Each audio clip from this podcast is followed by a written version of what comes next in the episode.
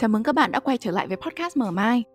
Hôm nay Hà muốn chia sẻ với các bạn về hành trình bắt đầu với thiền định của mình và thiền định đã giúp mình thay đổi một vài thói quen không mong muốn như thế nào. Hà bắt đầu tìm tới thiền vào năm 2021. Thời điểm đó là Hà đang ở Nhật và sau một năm chung sống với dịch bệnh thì tình hình ở Nhật vẫn chưa hề có tiến triển nào khả quan, thậm chí có lúc còn rất tệ. Vào lúc đó thì Hà đang là một du học sinh ở một trường đại học quốc tế và khoảng thời gian ấy là lúc Hà đang được nghỉ xuân 2 tháng. Nghỉ xuân thì không có trường lớp bạn bè mình thì lúc đó đã về nước và kẹt lại từ năm 2020 vẫn chưa sang lại được Nhật. Rồi thì không có hoạt động ngoại khóa nào và cả việc làm thêm cũng bị cắt giảm vì không có lượng khách.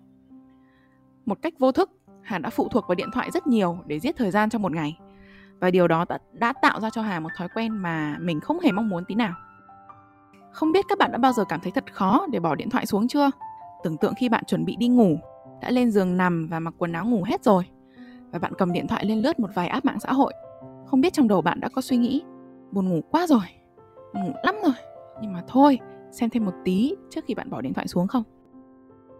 Hay là nhiều khi một sale tới giống như là Shopee ở Việt Nam hay có chương trình khuyến mãi mạnh vào ngày mùng 2 tháng 2, 3 tháng 3, mùng 4 tháng 4 hàng tháng chẳng hạn.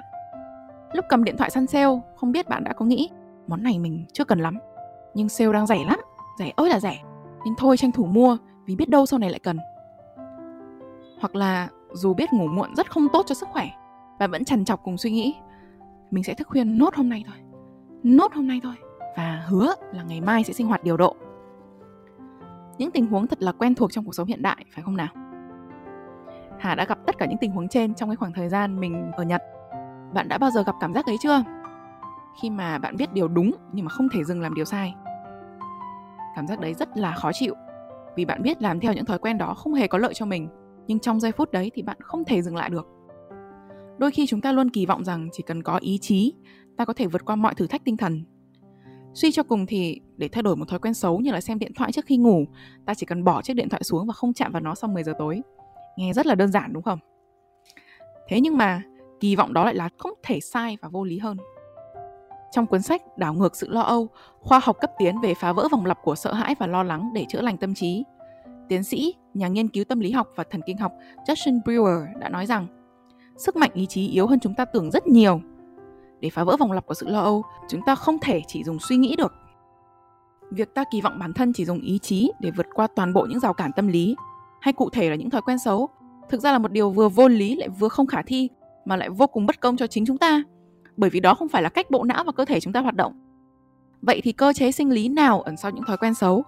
Ngoài ngoài ý chí ra thì còn cách nào khác ta có thể học để giúp bản thân vượt qua những khó khăn này, hướng tới một cuộc sống toàn diện và khỏe mạnh hơn cả về thể chất và tinh thần. Hãy cùng mở mai khám phá qua podcast ngày hôm nay nhé.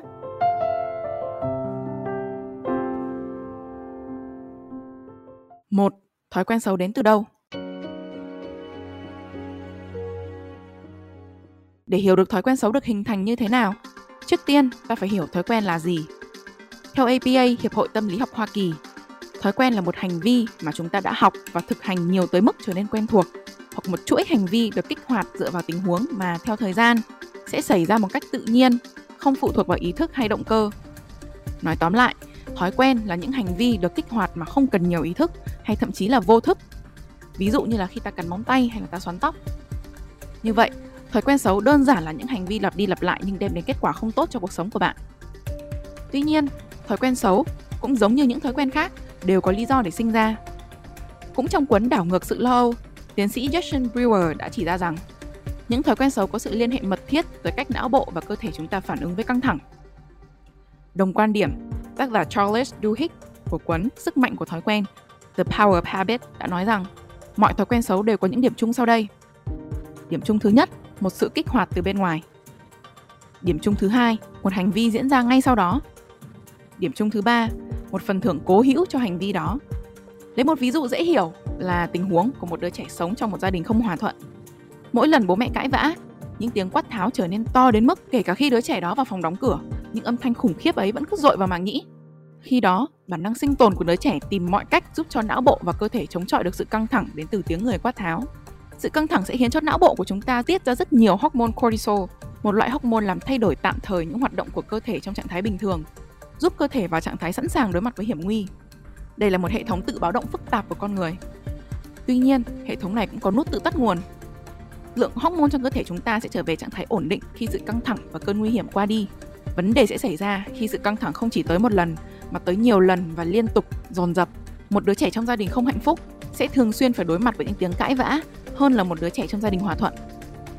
Không chỉ thế, đứa trẻ này còn có nguy cơ hứng chịu sự bạo hành thể chất, tinh thần hoặc cả hai từ bố mẹ.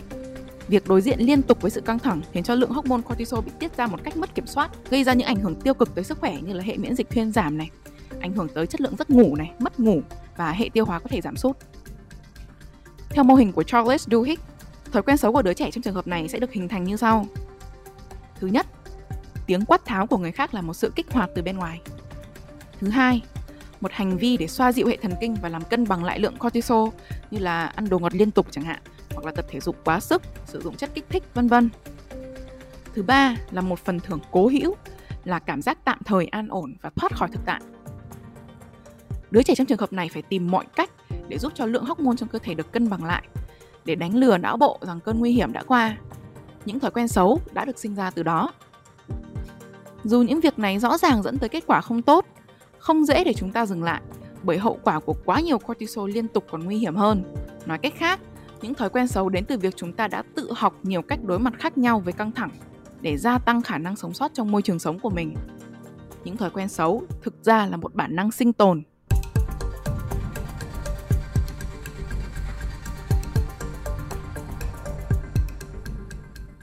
Hai, Từ vô thức tới có nhận thức, tác dụng của thiền định. Dù thói quen xấu là một bản năng sinh tồn, không thể phủ nhận những tác hại của nó tới cuộc sống của chúng ta. Một cuộc sống cũng không có ý nghĩa khi mà bạn chỉ tập trung vào tồn tại. Một cuộc sống chỉ có ý nghĩa và hạnh phúc khi bạn cố gắng để sống một cách trọn vẹn và khỏe mạnh nhất cho cả bản thân và cả những người xung quanh. Vì vậy, việc phá bỏ vòng lặp của thói quen xấu là rất quan trọng và thiền định có thể là một công cụ là giúp bạn làm được điều đó thói quen là một hành vi được thực hiện gần như không có ý thức hoặc là hoàn toàn vô thức. Điều này có nghĩa là chúng ta đang không có sự tự chủ trong vòng lặp của thói quen xấu. Vậy điều hữu hiệu duy nhất để đi ngược lại vòng lặp này chính là đưa ý thức của bạn vào việc thực hành thói quen, hay nói cách khác là lấy lại sự tự chủ trong hành vi của mình. Thiền định là một công cụ hỗ trợ giúp cho chúng ta đi trên con đường xây dựng một lối sống tỉnh thức. Tỉnh thức ở đây không cần mang nghĩa tôn giáo, mà là sự kết hợp của hai yếu tố chú tâm, hay còn gọi là mindfulness và nhận thức awareness. Khi ta đối diện với các vấn đề một cách chú tâm, thay vì cố gắng đè nén cảm xúc và trốn tránh vấn đề, ta đang dùng một sự tò mò đầy thấu cảm để nhìn nhận vấn đề. Giống như một đứa trẻ khám phá thế giới xung quanh, ta nhìn bằng sự tò mò không phán xét, nhưng cũng không đồng hóa bản thân cùng vấn đề. Và vì thế, khi thực tập thiền định, chúng ta đang tạo không gian để bản thân được về lại với niềm tò mò bản năng đó và dùng nó để tìm hiểu xem vì sao những thói quen xấu được hình thành.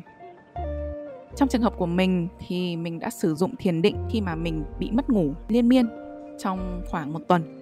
À, và khi mà mình bắt đầu tới với thiền, mình may mắn đã gặp được một người dẫn thiền rất là tốt, một người đồng hành, à, một người hướng dẫn khi mà mình mới bước chân vào con đường này và đã hướng dẫn cho mình cách để quan sát cảm xúc của mình quan sát những suy nghĩ quan sát những cái gì đang diễn ra bên trong cả cảm giác của cơ thể và cảm xúc bên trong và từ từ từng bước một không có gắn liền bản thân mình không có đánh giá phán xét bản thân mình là một người không tốt à, khi mà không làm được điều này điều kia nữa mà lùi lại một bước và nhìn thật kỹ để tìm ra lý do vì sao lại có những cảm giác và cảm xúc này đang hiện diện ở đây xét về thần kinh học thì khi ta đối diện với sự căng thẳng một vùng não rất nhỏ tên là hạch hạnh nhân hay tên tiếng Anh gọi là amygdala nơi xử lý và điều khiển hành động của ta với những cảm xúc như sợ hãi, tức giận, lo lắng được kích hoạt. Khi hạnh hạnh nhân bị kích hoạt và làm chủ, lúc đối diện với căng thẳng, ta sẽ dễ đi vào trạng thái vô thức thực hiện những thói quen sẵn có. Nhưng khi thiền định, hít thở sâu và đưa sự chú tâm về với hơi thở và xúc cảm cơ thể, ta đang sử dụng hơi thở để làm dịu sự kích hoạt trong hạnh hạnh nhân. Từ đó trả lại quyền kiểm soát cơ thể cho vùng thùy chán trước, hay tên tiếng Anh còn gọi là prefrontal cortex nơi mang chức năng kiểm soát nhận thức và đưa ra những hành động có ý thức. Thực hành chú tâm, mindfulness trong thiền định là bước đệm thiết yếu để dẫn tới nhận thức, awareness.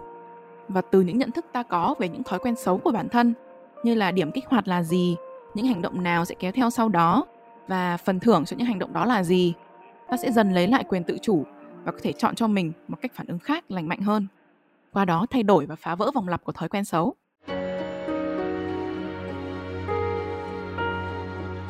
Hy vọng những chia sẻ trong podcast ngày hôm nay đã giúp ích cho bạn trên con đường phát triển bản thân.